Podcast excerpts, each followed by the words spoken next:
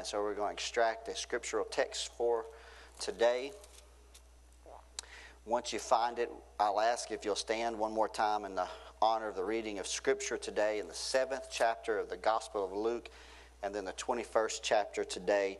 This is a familiar passage in the seventh chapter because I've alluded to it most recently, and I will bring clarification to it in just a few moments. I certainly value the privilege that the Lord gives me to both read audibly the Scriptures and also to speak and to exhort from the Scriptures today. I don't take it for granted.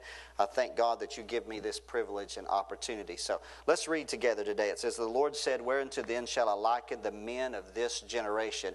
And to what are they like?" Now remember, this is Jesus' own words. "And the Lord said," is how it, the text begins. "They are like unto children sitting in the marketplace and calling one to another and saying, We have piped unto you, and you have not danced. We have mourned to you, and you have not wept.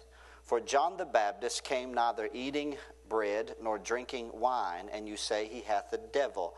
The Son of Man is come eating and drinking, and you say, Behold, a gluttonous man and a winebibber, a friend of publicans and sinners. But wisdom is justified of all her children." And then we'll bring some clarification to that in a moment. The twenty-first chapter of the Gospel of Luke finds us in a familiar, once again, a familiar passage titled the Olivet Discourse, or is what it's labeled by most theologians. And we'll reference and bring clarity to you in a moment. Now, I know many of you are familiar with some of these passages, and I'm going to be drawing them to a little bit different conclusion today. Here in the twenty-ninth verse, the end of this discourse, this is recorded as well in the twenty-fourth chapter of Matthew, the thirteenth chapter of Mark. Luke writes it uh, with a little bit Uh, less detail. We're going to just look verses twenty-nine through thirty-six briefly as he concludes this discourse. "And he spoke unto them a parable. Behold the fig tree and all the trees. When they now shoot forth, you see and know of your own selves that summer is now nigh at hand. So likewise, when you see these things come to pass, know ye that the kingdom of God is nigh at hand. Verily I say unto you," notice this thirty-second verse, I think it's really important, "This generation shall not pass away till all be fulfilled. Heaven and earth shall pass away, but my words shall not pass away. And so, and take heed to yourselves." And this is Jesus warning his listening audience of the first century. "Take heed to yourselves, lest at any time your hearts be overcharged with surfeiting," or in essence overeating, "and drunkenness." So it would be in gluttony and a gluttonous lifestyle and drunkenness, "and the cares of this life, so that that day would come upon you unaware. For as a snare shall it come on all them that dwell on the face of the whole earth. Watch ye therefore and pray always that you may be accounted worthy to escape all these things that shall come to pass and to stand before the Son of Man." From these two texts of Scripture, and I'm going to try to weave a couple of common thoughts together, I've already announced a context that I would share from today, and this is what came to my mind, and I want you to just kind of begin to wrap your mind around it with me. It's surviving a generational and a cultural shift. I do believe one of the roles that the church must play, and that is to prepare the church. Pastors must play this role, certainly, as leaders of the church, preparing the church, sometimes for unseen things, things that may be yet in the horizon, that we, you know, Noah was warned of things unseen as of yet. And, and so Jesus himself said, he kind of reproved this generation. He said, because he said, you can look at the sky in the evening time and you can say, you know, tomorrow it's going to be clear or tomorrow it's going to be cloudy, but you can't discern the season of life that you're in, something that was about to happen. So let's just put our minds together and see if we can develop this thought, surviving a generational and a cultural shift. See if the Lord can add some understanding to that. Father, I love you. I'm so privileged to have the opportunity to speak to our church family. And God, you know the Father, the, the, the struggle within, within my own heart to convey truth at this level. God, but I cast myself upon the mercy of God. I cast myself upon the willingness of your Holy Spirit to anoint me as a vessel today that can be used to convey truth. Lord, I pray, open our eyes, open our ears. May we heed the words of Jesus to watch, to be sober, to be vigilant today, God. It's in Jesus' name we pray. Everybody said, amen. Thank you for your reverence to the Word of God. You can be seated. I'd like to take just a couple of moments, if I can. I know we're a little bit past the time that I normally begin preaching, and so I don't want that to hinder me and nor hinder you, hinder me in sharing you and receiving. God's given us just a little sliver of time to come together and how we should value it and appreciate it. So for just a moment, if I can go back for the last couple of weeks where I began a series that I'm hastening towards Um, Easter, just to look closer at the ministry of Jesus. And I couldn't look at the ministry of Jesus first without beginning with John. And I had an ulterior motive as I was studying both of these two men. I wanted to see if, if it were possible to, I use this word, to transpose, to take from their culture, their generation, their ministry, what they did, what they said, and somehow put it in our culture to see how it would be. How would they function? I began with a sermon entitled, In the Spirit of John, trying to look at that powerful, penetrating ministry of John the Baptist, who came as a voice of one crying in the wilderness, prepare ye the way of the Lord, make his path straight. And looking how that he, in his bold confrontational ministry, he even addressed the cultural and the political issues of his day. And I posed the question, would John have the courage to confront some of the cultural and political issues of our day? And I suppose that he would. You have to make up your own decision. Following this, last week I extended then into Jesus' ministry, highlighting uh, one of the unique aspects of some of his teaching. I shared the context of a narrow-minded preacher and a narrow-minded church, because I drew from that passage of Scripture where Jesus said, enter in at the strait gate. Straight is the gate. Narrow is the way that leads to life. Broad is the way, wide is the gate that leads to destruction. Few find this way, many go the other direction. Jesus himself, even some of his teaching, would, could be labeled narrow-minded. If, if our culture today was taking some of his teachings, because he said this in John's gospel, he said, I am the way, the truth, and the life. Now, he didn't say that at a time when there weren't other religions. There were many other known religions. But Jesus put himself in contrast to those other religions and said, the thief tries to come up another way. He said, I came in by the door, by humanity. I'm the door to the sheepfold. You, if you're going to get to the Father, you've got to come through me. So I believe in a culture today when we're finding additional pressure to, now we certainly should respect other religions, absolutely.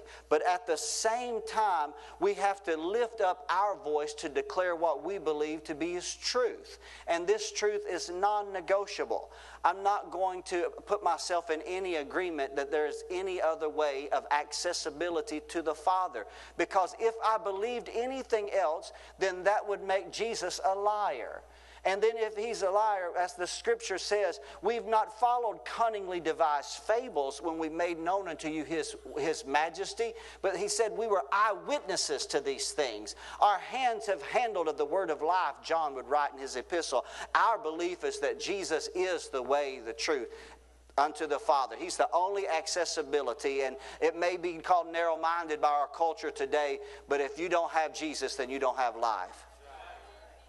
And so let's go a little bit further. Jesus, I want to contemplate the thought of Je- and compare for briefly Jesus' ministry.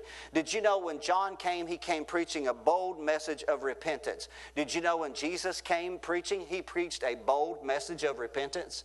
Matter of fact, I believe it's Luke that records at the beginning of his gospel that Jesus came saying the same words, repent, for the kingdom of God is at hand. Jesus' ministry was comparative to John's ministry in that they both preach repentance. But Jesus' ministry surpassed that of John in his compassion for the lost, the hurting, the broken, the sick, and the, those who were wounded. His ministry, we see him as we read the scriptures. I believe he truly is the good shepherd that gave his life for the sheep. He was moved by compassion. He saw people's needs and he responded to those needs. He, he felt the aching cries that men and women, the Bible says it behooved him to be made like unto his brethren. He was in all points tempted as we are, yet without sin. So he could teach us a model of how to overcome temptation and trials in this particular life. So what I want you to know today for just a moment, when there's an image in your mind that you have of Jesus, I believe that you need to have an image of Jesus that reveals his love for the Father. He had a passionate love for his Father. Matter of fact, if you ever tried to praise him, he always deferred that praise to the Father. One man ran up to him and called him good master, and you and I would do the same thing if he were here. We would say, good master.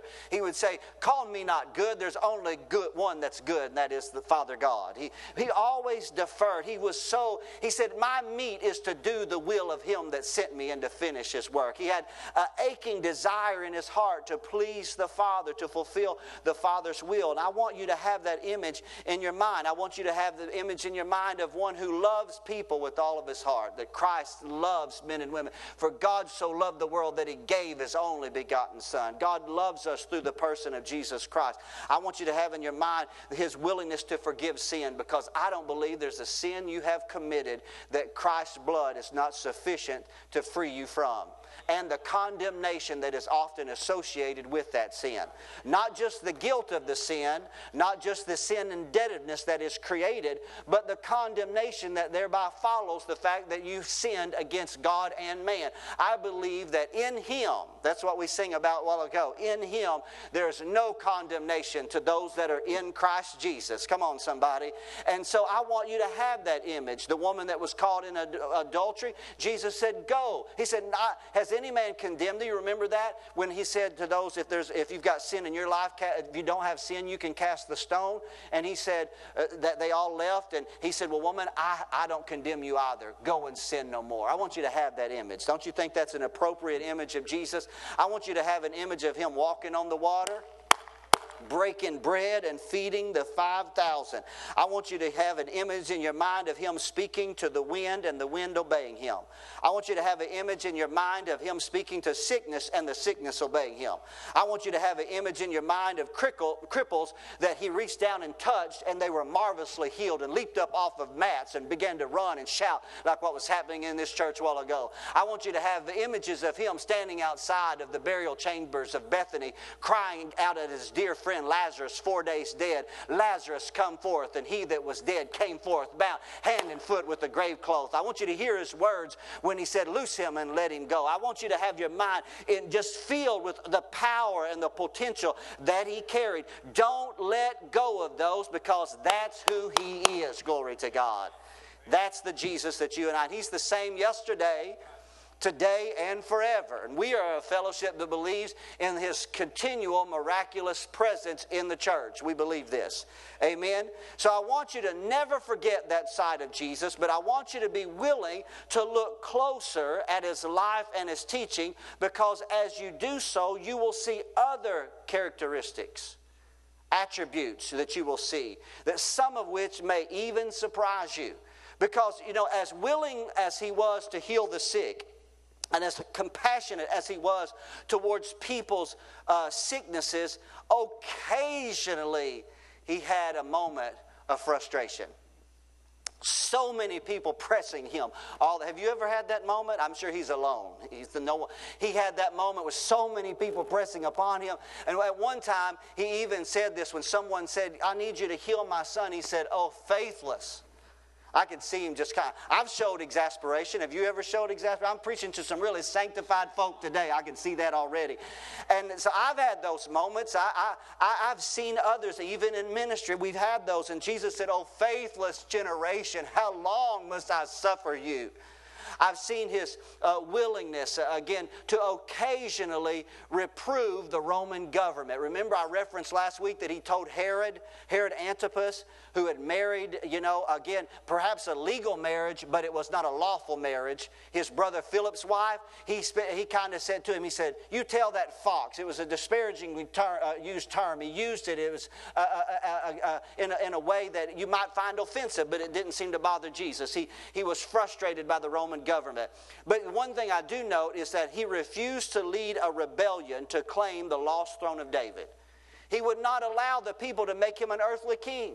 Matter of fact, when they came to try to take him and put him on a horse so that he could storm the gates of Jerusalem and reclaim the city of Jerusalem for Zionism, he would depart into a lonely place and there pray. He would not allow himself, even to the final breath. He even told Pontius Pilate, my kingdom is not of this world. If my kingdom was of this world, my servants would fight, but my kingdom is a... How many of you know this kingdom in that context was not of this world, but there will come a day. There will come a day when King Jesus will come to claim his throne. Come on, somebody. But in that moment, he did not. He deferred it to another dispensation. And so, uh, but, but I, even though he refused to lead a rebellion, he often reproved the religious and political leaders of Israel. You have to see Jesus' willingness to confront hypocrisy. I'm telling you, nothing frustrated him more than hypocrisy. People that ought to know better. Come on, people that have the truth, they have the law, they have the understanding, they have the prophets, they have the Psalms, and they have turned it into traditions that, that, that hinder the Word of God. He was consistent in his reproof of their hypocrisy. Actually, do you know what caused Jesus to be handed over to the Roman government and ultimately be crucified? It was his last scathing reproof and rebuke of the, of the, of the hypocrisy of the Pharisees.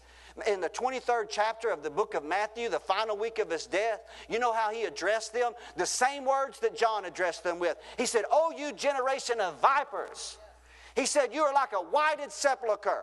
On the outside you are beautifully adorned, but on the inside you're full of dead men's bones." And those hard words penetrated so harshly, and it so made them so angry that they ultimately handed him over for crucifixion. He reproved even his closest followers. Yes, Christ will reprove you. He will correct you. Did you know why people struggle with correction in our generation? Because we're a fatherless generation. Come on. And so if you've been without, if you've been raised without that fatherly influence in your life, then when somebody or even the Scriptures goes about to correct you, then you shun it. The Bible says that if you're not correctable, then you don't belong to Him. Bible even uses a strong word I won't repeat under the sound of, you know, in, the, in this room right here today. King James English will translate it and say it's illegitimate if you can't handle reproof. So God was willing, Christ was willing. He, he willingly reproved his disciples for lack of faith. I mean, he got in their business and their lack of understanding of the Scriptures. And you know, there was one side of Jesus that nobody had ever seen till the, right there at the end, and that was his love for the Father's house.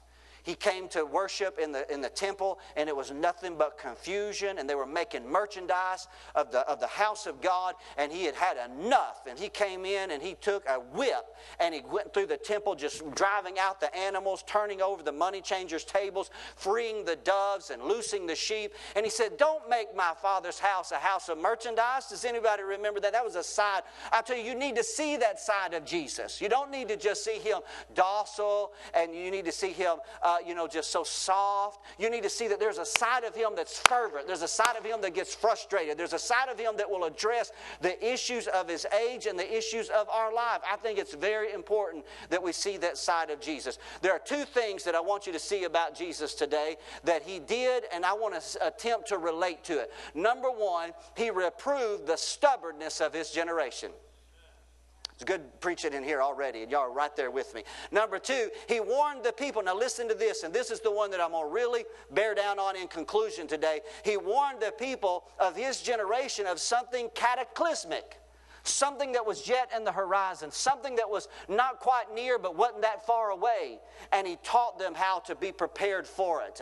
It would change their way of life as they know it, and we need to consider that today. Number one, in these two points that I want to address quickly today, Jesus addressed the people in Luke seven.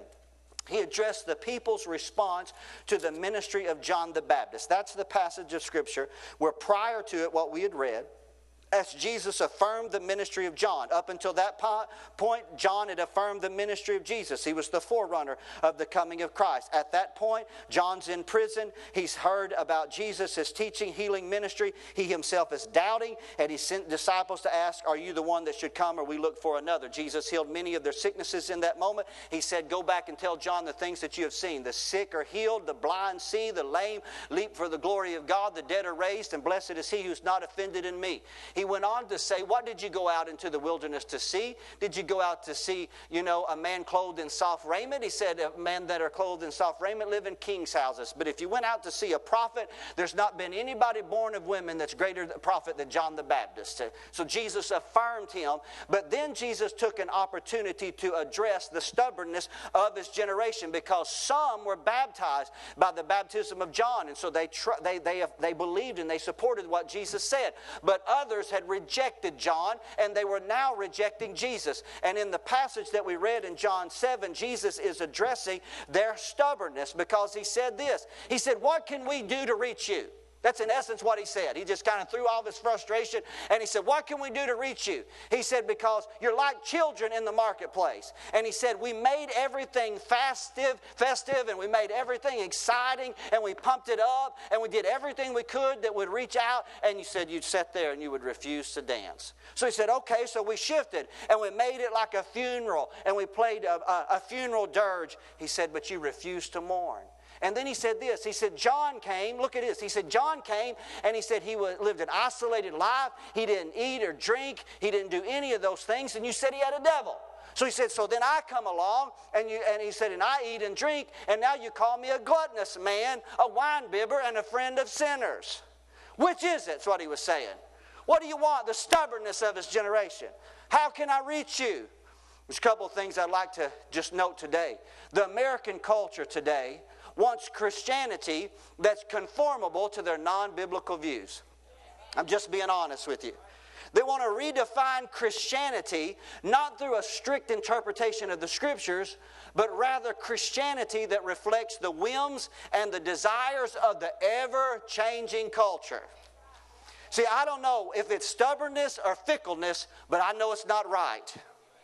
Come on, and I've said this many years now. This is not Burger King. You cannot have it your way. We have to be conformable to the will of God.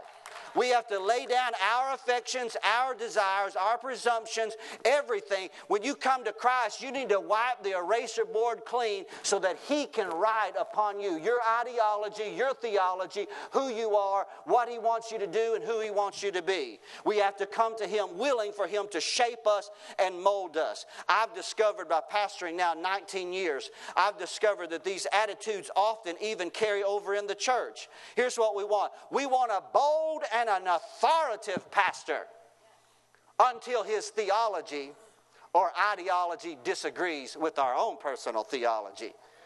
They said it this way, no, now he's gone from preaching to meddling. See, it was good when you were right there and I was right there in your vein, but when it may have shifted some, then we have the tendency to just kind of tune us out. It's amazing. I know people can just tune me out right here while I'm preaching. Y'all are just going through the motion, nodding and not hearing a word what I'm saying. See, because I've been speaking out to you concerning even cultural issues. I don't do this all the time. I don't make that every time you come to church about political issues. But I remember this. Several years ago, I sat with Brother Larry Moore, the district superintendent of the Assemblies of God in the state of Arkansas. And he said, pastors, he said, sometimes, and he said, pardon the, the expression, sometimes you're darned if you do and darned if you don't. See, because when I do, I gain the affirmation and approval of some. Yeah. And I gain the offense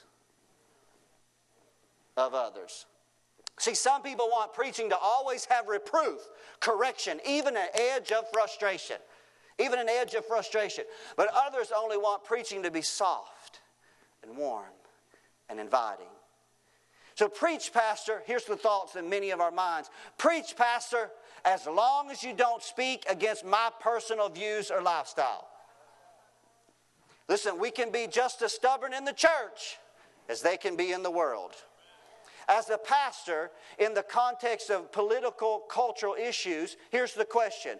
Should I occasionally speak out, raising awareness and confronting issues that I believe to be more biblical than political? Uh-oh. And in doing so, risk offending the views of some in the church? Or should I remain silent and allow the distorted media and an exceedingly wicked culture to be the only voice of influence in your life? Which would be more wrong, or which would be more right?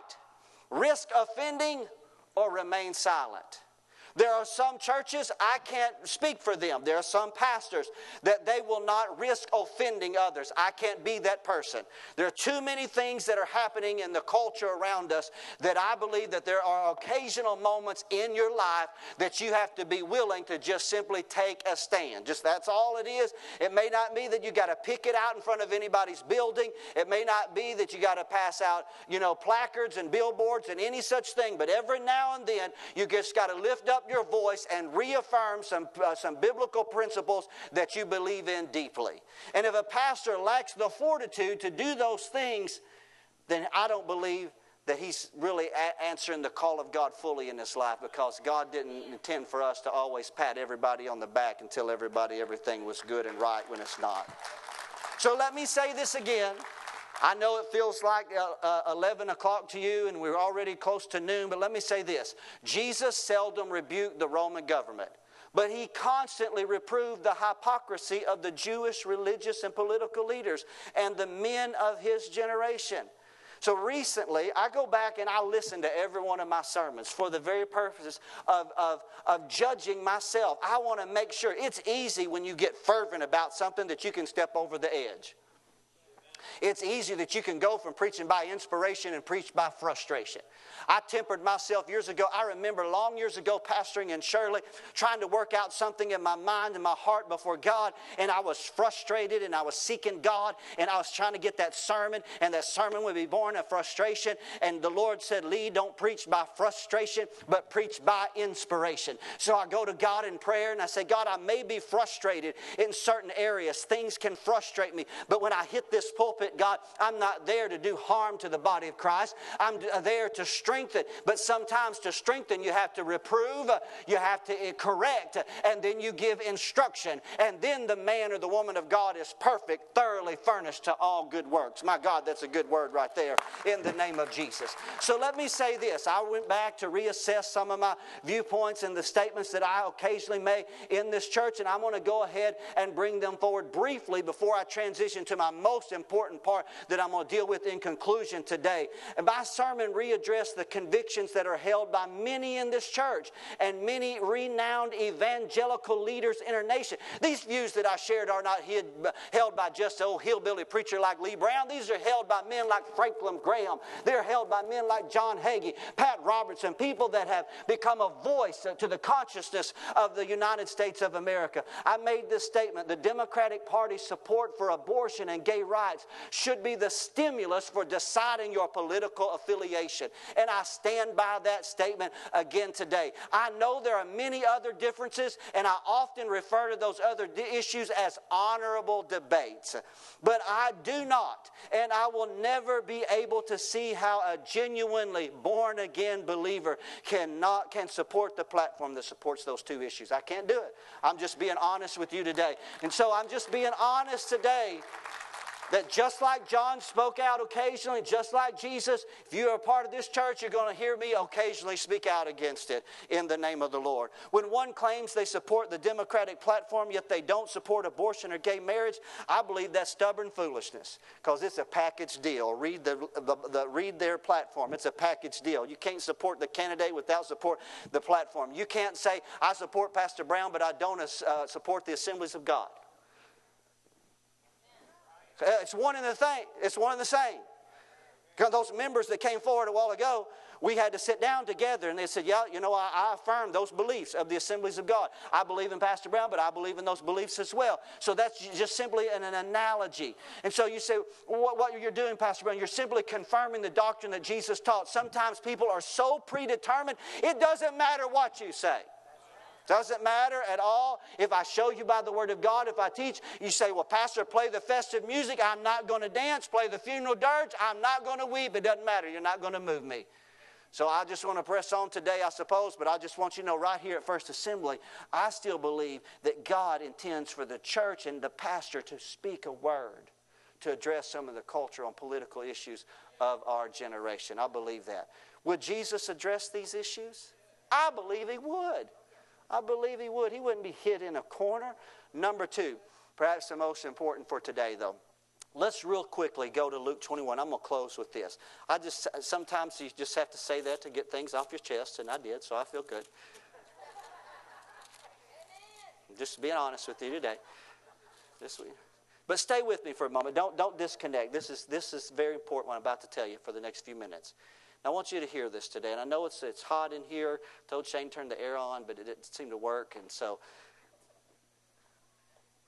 the most overlooked truth of this Olivet. Let me talk to you about the Olivet Discourse for a moment, because God wants to speak something to you today. This is very important, so please hear this today. Real quickly, please hear this. The Olivet, let me tell you what, the, what we call the Olivet Discourse. This is the final week of Jesus' life. They've been in the temple. They're leaving the temple. And as they're leaving the temple, some of his disciples look at the beautiful stones. These stones were massive in nature. These, our little wall here reminds me of them. We had the privilege of seeing them. Joe and Shane and I did. And they're much, much larger. Herod had hewn them out, hewn stones. And, and as they're walking out, one of the disciples said, look at those stones. Look at those goodly stones. They're so beautiful. And Jesus said, just kind of casually, said, this won't be long before every stone's been turned over. And I'm telling you, that just rocked their world. That because that this was the center of their religious and their political activity, the temple in Jerusalem. So they crossed the valley, they went to the far side on the Mount of Olives, and they began to ask Jesus about that about that statement. He addressed it in what's called the Olivet Discourse. I won't go into it, but in that text, Jesus warned and told them that it would not be long before certain signs would unfold in front of them that would be precursory signs towards the greater calamity that was yet to come that would culminate with the temple being torn down and the people dispersed. And that just messed their theology all the way up. Now listen, here's what's happened in the Western church. Most people in the Western church read the Olivet Discourse and they only see it as signs in front of the second advent or the return of Jesus back to the earth. And they often overlook the most revealing aspect of the text. Listen to this. This is the most revealing aspect of the entire Olivet Discourse, that Jesus Christ accurately foretold that something cataclysmic was coming to his culture, to his people, something that would happen within that one generation, less than forty years from the time he made that statement. Everything, or forty years, everything would change. The way of life that they had known previously would suddenly be disrupted, and it would, it would happen exactly as he foretold. See, Judaism was dying, and Jesus' death on the cross would declare it is finished. The book of Hebrews said that it was fading away. And so Jesus warned his followers and his countrymen. And he said, when you see these things, we read it there in the text at the end. He said, when you see these things begin to come to pass, know that it is nigh. Know that this generation will not pass away until this is about to happen. The signs, listen to this. Let me just borrow from that then for a moment of time. Jesus accurately predicted something cataclysmic that would shift the culture, the entire culture of the people of ancient Israel. And he warned his followers and his fellow countrymen. Let me talk to you today about the culture in which you live today and what signs we're all witnessing. We are living in a, in a generation where we are seeing the signs of a generational and a cultural shift all around us. I mean, a cultural shift. What do you mean by that, Pastor Brad? A cultural shift is a modification of an existing society's culture when it is penetrated by other societies bringing their culture. So the previous culture gives way to the new culture. Stay with me for just a moment. In America, in America, what we are seeing is we're seeing a transition from a culture of biblical beliefs to a secular nation. I'm just being honest with you today. Let's don't hide in these four walls and pretend it's not happening in the time frame in which we live. It's the reason why I called it a generational and a cultural is because it's happening in our generation right now, right here, while we're in the four walls singing how good God is. He is good. I'm telling you, there's mayhem all around us. There's a dark underworld in America today. And so the principles that created this nation and were embraced by so many for so long are no longer valued by much of our culture. You know what we're seeing? We're seeing, here's what we're seeing the effects of. It's not just one thing. It's a lot of little things. We're seeing the effects of unbridled lust, unrestrained sexual activity. We're seeing the effects of pornography. The drug and alcohol addictions that are mounting so strongly in people's lives, and, and the drug culture, and the, the things that are happening with the drug warlords of, of Mexico, and the, and the crystal meth push in, in America today. We're seeing the effects of the abortion industry, the sexual revolution, the right of the gay and the lesbian movement, the militant movement. We're seeing the effects of corporate business corporations, corruption in political parties in both political parties, the effects of teaching evolution in our public schools and universities for the last one hundred years. When we've set children down and tell them that they're not made in the image of God, you're not fearfully and wonderfully made, you're here by the random act of, of, of an accident, an evolutionary accident. No wonder they go out and want to kill each other, because they don't have the image of God embedded inside of them and the knowledge of God. We're seeing the effects of it lived out day by day by day. We're seeing the effects of unsustainable welfare in our culture today. We're seeing the effects of millions of illegal immigrants and the soon-to-be amnesty. We're seeing the effects of business greed. We're seeing outsourcing, go, jobs going overseas, the global economy. It's not just one thing, it's many things that's a part of the entire cultural shift. You know what we're seeing that's happened in the last six years, and it's just the reality, and I'm, I have to be honest when I minister about it. We're seeing our president's love for and misguided affirmation of Islam.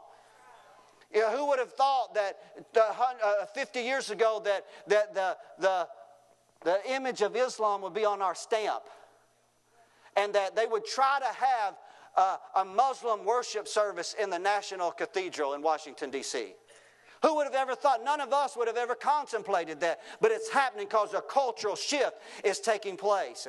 Our dependency upon foreign oil, fiat currency, which is nothing more than I owe the federal treasury a twenty dollar bill. That's it's a promissory note. It has no value to it. It simply means you're in debt to the national treasury for that twenty dollars is what it means. We're seeing those things in a national debt of over eighteen trillion dollars to foreign investors. So it's not one thing, it's many things. And Pastor, why are you saying this? Because listen, listen, a day of reckoning has to eventually occur. Something has to happen. See, you can't put so much pressure upon a nation's historical culture and economy without an eventual cataclysmic shift. It's, it's not possible. It will eventually succumb to it. It's inevitable. You say, Pastor, what is it? I don't know what it will be. I don't know. Is it an economic meltdown? I don't know. Is it the Islam, Islam, what do they call it? Islamization? I think that's a new word that they formed recently of America. Or do they want us all to bow towards Mecca five times a day? I don't know. Do they want to put, uh, you know, cloths on our wives and make them walk five steps behind our husbands? I, I, I don't know. I don't know what it is. I, is it the end of a democratic republic? Is it the end of our American Christian heritage? I don't I don't know what it is, but all I know is that the signs are all around us that so much pressure is being put upon the historical culture of America that there's been a slow drift, but there will come a day of a cataclysmic shift, and you will look up and you will look around and you will say, my God, how did we arrive here today? And you won't even recognize the country in which you now live. Jesus accurately warned both his disciples and his countrymen, and history records the Christians survived. Because they fled the city. The Jews did not. eight hundred thousand perished in one day. Why am I ministering from this today, Daryl? Join me. Because I think it speaks to us today about we need to be prepared as a church body. We can't play games like everything is all good and everything, you know, God will always protect America from these things. America is becoming just as evil as many of the other countries that we've often looked at and wonderment. So you say, Pastor, what can I do? What can we do? I'm closing real quickly. Nuggets, I'm going to drop them in your spirit today. What can you and I do to survive? I believe God wants the church to survive. Come on, I do. I believe he wants us to survive. Not only survive, but thrive. Jesus said, he said concerning the church, he said, upon this rock I'll build my church and the gates of hell will not prevail against it. Did you know cultures can pass away, but the church will endure? I believe that. Did you know the United States of America could pass into obscurity, historical obscurity, but the church, I believe, can endure because we are a nation of believers in Jesus' name. So let me say, let me drop these down in your spirit. We're going to close with these. Just open your heart. Let me put these in your heart and mind because you can, you can go home, you can lay down, and you can put the pillow over your face, and you can pretend that this is not happening. happening around you, but it's not going to stop the reality that we are experiencing a cultural and a generational shift. It's taking place, and it's taking place in our generation. And we as a church need to be aware of it. And you say, Pastor, what can I do to survive this shift? Number one, you need to make your calling and election sure. Are you in the faith? Do you really know Jesus? Are you playing games with God? It's not time to play games with God. It's not time to look like a Christian. It's time to be a Christian, to have genuine, authentic faith in Jesus Christ. Number two, it's time to make up your mind you're going to follow God. I'm talking that old song said, I have decided to follow Jesus. No turning back, no turning back. You know, they mocked Noah when Noah was building a boat in the middle of a plain without a cloud in the sky. But he saw something unseen as to other men. He saw something taking place, and he knew he had to do his part. I'm telling you something. It's, I don't know what it is. I don't know what it's going to look like. He didn't know what the world would look like when the flood came. He just knew he had to build an ark. I don't know what, I know, I don't know what that's going to look like, but I know we can build an ark and we can endure. Come on, we can make a difference. Number three, you got to know the Scriptures. Get the Word. I came by JoJo's office one day this week, and he had his face buried there in the Word of God. And I said, JoJo, what are you doing? He said, I'm hiding the Word in my heart. You got to hide the Word in your heart. If you know the truth, the truth will set you free. Number four, be sober, be vigilant, be awake. Be alert. Jesus said, what I say to everybody, or to you, I say to everybody, watch. Watch. Be ready. Be ready for the things that are going on. Number five today, this is just from me to you. I can't say that I say this by commandment like the Apostle Paul said. He said, I say some things by commandment. I say some things by experience. I think you ought to stay as debt-free as possible. Hallelujah. Come on, somebody. Don't the Bible says, listen, that the, that the borrower is servant to the lender.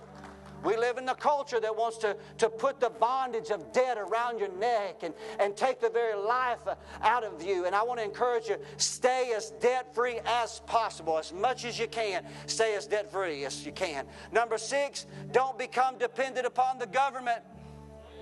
I'm just telling you. Now listen, I know there are times you need available assistance. Sometimes it's there. That's fine. I'm not preaching against that. Just don't become dependent upon it because it can shift, and it can shift quickly. Come on, somebody. Number seven, teach your children that philosophy. Don't raise up another generation of people dependent upon the government to do for you what you can do for yourself. Don't do it. Let's don't raise up another generation, a welfare generation. Let me challenge you in this. Find multiple ways to have income in your life. Not just one stream. Find ways. Come on now. Proverbs thirty-one woman, remember her, that virtuous woman? Remember her? She would sow on the side so she could, she could buy a field. She said her merchandise was good. Her candle would not go out by night. She looked for, well, are y'all hearing what I'm saying today? I'm just telling you, I remember years ago, T D Jakes said these words. He said there were four rivers that fed the Garden of Eden, and everybody needs to find another way. Don't just have one, because that way when they outsource your job to China, you got another thing, come on, somebody, that's coming into your life. So start now. It's not going to find you. You got to find it. Come on now, I, I'm believing God in my own life. This is my main river of income. Thank God for it. But you know what? I want to have another income, another source, something that can trickle into my life. I don't want to be dependent just upon one, because this fickle generation might vote me out for preaching a little too hard one day. So I got to have a secondary plan set, lined up in the backdrop somewhere. Number nine, and I'm almost ready. I'm almost done. I'm sorry to keep you so long, but I'm just preaching what's on my heart. Number nine, study true American history, especially the beliefs of the original colonists and the founding fathers. I believe you'll find inspiration in their courage and their sacrifice. I believe then you will support politicians and political parties that more closely resemble those men and women in their beliefs. That's what I believe. And lastly today, just from my heart to yours, don't take offense at a pastor who's attempting to prepare his congregation to survive the culture and generational gift that will become a generational sift.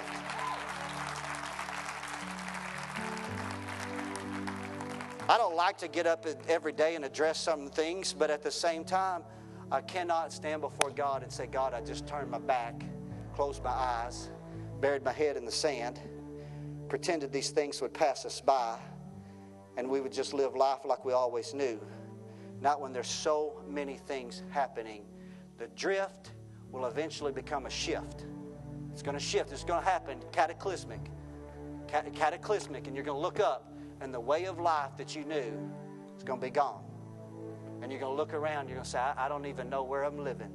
Don't even know what the, the culture, the people, the government, all those things. What are we going to be left? Are we going to just succumb, or are we going to be left standing? I said stand. Why don't you stand up today? We're going to pray. In the name of Jesus.